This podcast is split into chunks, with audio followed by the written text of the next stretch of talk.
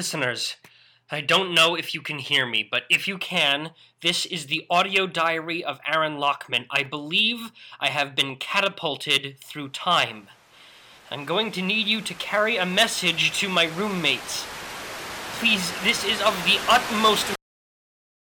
On the morning of Saturday, October 8th, 2011, I woke up at around 9 in the morning with the knowledge securely planted in my head that the world was going to end in less than 32 hours. I did not question how this information came to be in my head.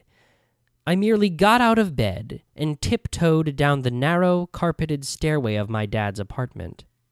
For breakfast, I ate the five remaining Tofutti Cuties that were left in the freezer. There was no longer any need, I reasoned with myself, to watch my figure. The only problem I contemplated as I ate my extremely nutritious meal was that my brother was the one with the spaceship.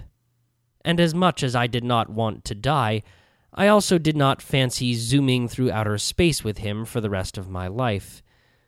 Believe me when I say that I love my brother, but that he is much better in small doses. I knew, however, that I did not have time to go looking for another way off the planet and so when I was done eating, I sat down in my dad's luxurious green leather easy chair in front of the TV, and I called my brother in his dormitory at the University of Maine. He answered on the fourth ring. Hey, Aaron, he said. Hey, Seth. I suppose you got the news? Yep. Real bummer, isn't it? Only my brother would use the word bummer to describe the sudden and painful death of all life on Earth. To be fair, I wasn't experiencing any of the outward signs of grief either. But at the very least, I wasn't throwing around words like bummer. Yeah, I guess, I said. Anyway, being the only other human who knows about it, I thought that perhaps I could snag a ride. Of course, Seth replied. Everybody else will be relatively clueless when the end comes, so the traumatic stress of it won't be nearly as painful for them as it would be for you. So, yeah, you can totally come. Thanks. And how much can I bring? I'd say a small suitcase full. You won't need food, toiletries, or anything like that. So long as nothing happens to the nuclear reactor, we can replicate as many human needs as we want. And don't worry about entertainment either. I've downloaded every song, movie, TV show, and book from human history onto the ship's computer. Just bring items of personal or practical value. But, Aaron, he continued, there is one problem. What? The oxygen recycling systems on the Andromeda will only support four humans at a time. We can only bring two additional people. Okay. How about I bring one and you bring one? Aaron, the four people who come aboard the Andromeda tomorrow evening will represent the remainder of the human race. We will be the only four survivors of an extinct species, not to mention the only four beings in the universe with any memory of this planet. We must choose our traveling companions wisely. So, I bring one and you bring one? That sounds like the best plan. I almost regretted letting Seth bring someone, as I had no idea who any of his new friends at college were. And now I was stuck exploring the galaxy with them. But fair was fair. It was his spaceship, after all. But for that matter, who would I bring? I had only a few close friends at school, and the more I thought about it, the more reticent I was about only bringing one. My friends were the kind of people who loved living in the world around them. They were not nearly as detached as I. Was it kinder to let them die in ignorant bliss? It was a painful thought. But it was also a thought for a later time. Right now, I had to think of useful items to pack. I went back upstairs and sat down on the floor of my bedroom. My bedroom at my dad's house was a plain, white walls and beige carpet sort of room, with a sloping ceiling that made it seem smaller than it was. It was also incredibly spare, and I realized as I looked around that most of my stuff was actually at my mom's house on the other side of town. The past seven days had been a mom week, and the weekend was usually a transition time for all my crap. I grabbed my backpack, turning it upside down and emptying my school books onto the floor. I zipped it up, grabbed my bike helmet, and went downstairs.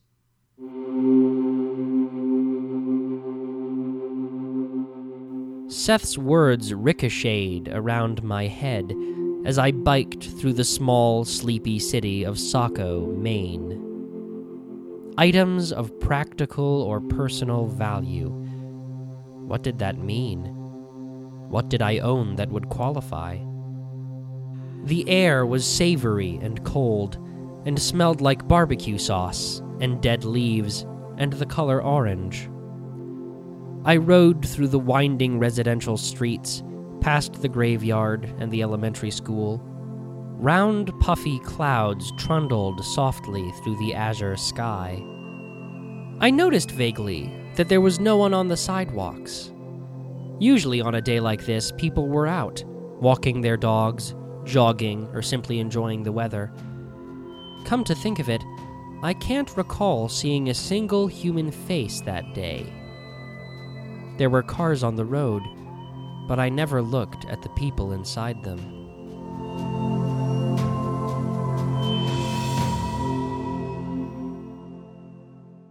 I pulled my bike into my mother's driveway, parking next to the porch we shared with our upstairs neighbors. The smell of cigarettes from the other apartment was overpowering, and I ducked inside with relief. I took my shoes off in the front closet and went into the living room, plopping myself down on the golden yellow futon. I sat there for a moment. I looked around and tried to feel what my mom's apartment felt like, tried to feel the hardwood floors, the bookshelf full of vinyl records, the potted plants, the warmth, the color of it. I gave up and went into the kitchen. I ate some leftover stir fry. Finally, I took my backpack into my bedroom. I had often described my room in that house as a broom closet with a bunk bed in it. Looking around, I found myself impressed with the sheer amount of stuff I had crammed into the small space. In plastic drawers, in underbed storage containers, in my tiny desk. Without thinking too much, I began rooting around and stuffing certain items into my backpack. A small silver digital camera, a stuffed parrot, a stuffed cat, a green composition notebook filled with my scribblings, my toy sonic screwdriver, my tap shoes, a bright orange bubble wand, the kind you simply wave through the air in order to create enormous bubbles. My clarinet in its thick gray case, my tallis my prayer shawl folded up inside its dark blue velvet bag. Items of personal or practical value, all of them. When I emerged onto the porch with my now heavy backpack, there was a girl about my age crouching on the banister. She was not one of the upstairs neighbors. I had never seen her before. She was short she had brown hair and a confused face. She spoke. Her voice was high and nasal and bright. Are you Aaron Lockman? she asked. Yes, I said. Who are you? I'm not sure. Last week my name was Rory. This week, who knows? She chuckled. What are you doing on my porch? I asked. And how do you know me? Those are good questions, she said, and I appreciate you asking. What year is this? 2011. Oh, good. I'm not too far off. What are you talking about? Are you a time traveler? Sort of, except the word travel implies that I have some kind of control over it, which I don't. Anyway, I really want to apologize in advance. I'm going to extract myself sometime soon. But I want to take a little time first. I hope that's okay. I don't know what you're asking. It's not often that I get to have a physical body, an apartment, roommates, friends. Uh, don't don't worry, I, I won't mess anything up. You'll have it all back as soon as I'm gone. She was still crouching on the banister, looking at me with a pleading expression. She seemed nice, and kind of adorable, even if nothing she said made sense. You're just going to bounce around for a bit, she continued. It'll be fun, uh, like a vacation. I don't understand. She turned her head sideways, as if pitying me. I know, she said quietly, her eyes twinkling. I had to try. And then she was gone, and I had no memory that she had ever been there. I got on my bicycle, circled the driveway once, and rode away. I would miss the feeling of riding a bike, the swooping and swerving. Also, gravity. I would miss that, too. I rode around Saco for a few hours, taking pictures with the silver digital camera. I took a picture of the windmill next to the river, of the shops on Main Street, of the old brick mills, of the Amtrak station. I took pictures of my high school with its wide lawn and rambling brick campus. And later, as the day expired, I took photos of the sun setting above the neighboring town. I felt a curious surge of emotion and found myself thinking of all the things I would miss about this planet. I would miss walking in the woods in the early evening, feeling the cold autumn wind on my face. I would miss being alone in an empty theater, lying on the stage and looking up at the rafters.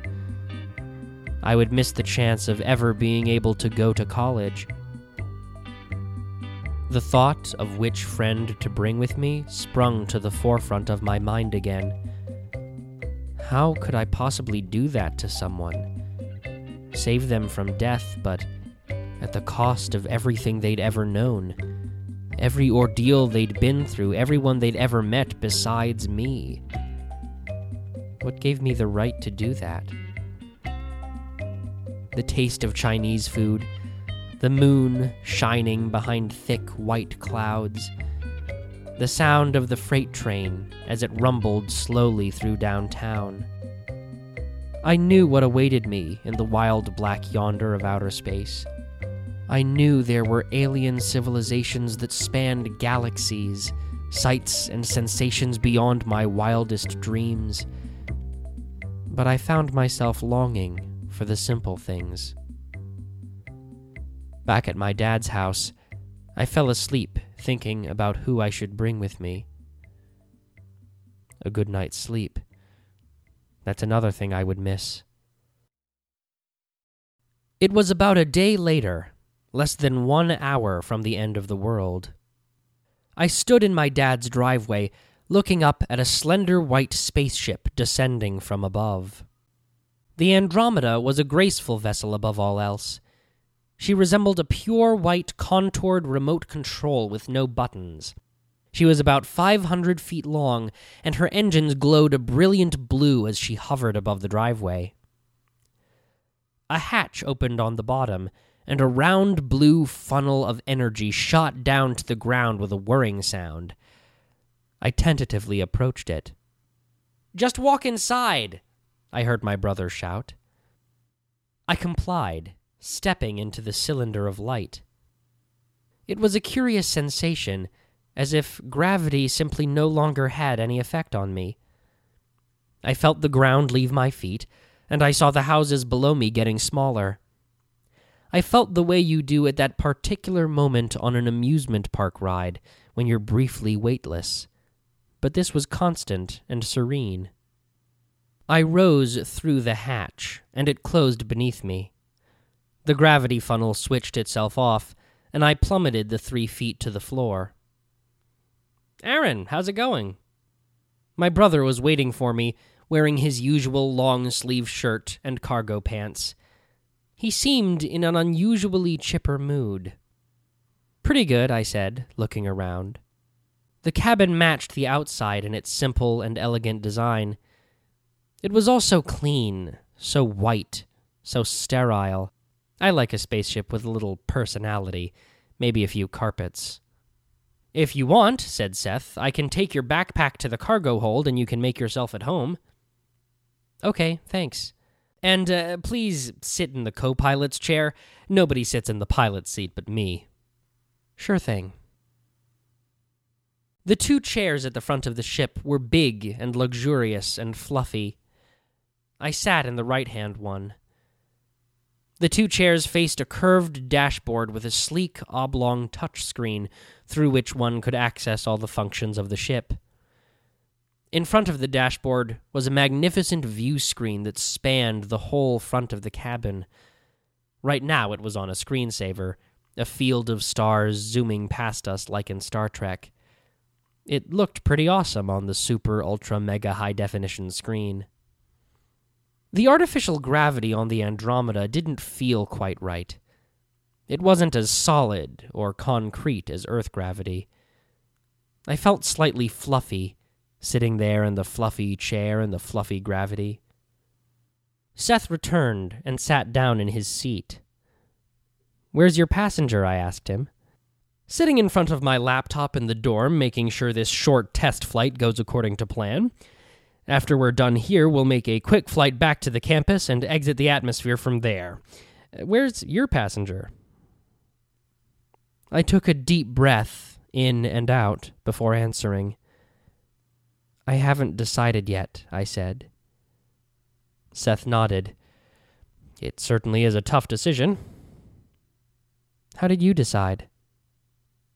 Seth was silent, his face as unfathomable as ever. He touched the dashboard, and the stars on the view screen disappeared to reveal a live feed from the front of the ship, the familiar buildings of my hometown. I can give you five minutes, he said. We can do a quick flight around Saco, and then you'll have to decide. He touched a few buttons, and we started moving. However, it didn't feel like we were moving at all. I could only tell because of the feed from the view screen. According to what I saw, we were making a wide swoop above the river, banking to the left. But there was no sensation of movement. I mentioned this aloud. That's the inertial dampers, Seth said. They ensure that the external movement of the vehicle doesn't affect its internal environment. It feels kind of weird, though. Like we're not in an actual spaceship. He smirked. If it weren't for the inertial dampers, you'd be a smear against the back wall by the time we hit 1% light speed. You want me to turn them off? No, that's fine, I said. We fell silent. The view screen showed a wonderful moving landscape of Saco, Maine, and the towns that surrounded it. There was a sunset, the last sunset that the earth would ever see. I thought about the inertial dampers, and about how even now I could not muster a feeling of terror or grief or despair at the fact of the apocalypse. I wondered if I was cruising through my life with the inertial dampers turned on high, enjoying the view but never feeling the sensations. How could I possibly make a decision when I couldn't feel anything? How could I choose one survivor when I didn't feel alive myself? Seth seemed to sense the significance of what I was thinking. He looked at me. Are you ready? I swallowed and looked out at the view screen. Yes, I said but I wasn't ready. Not at all.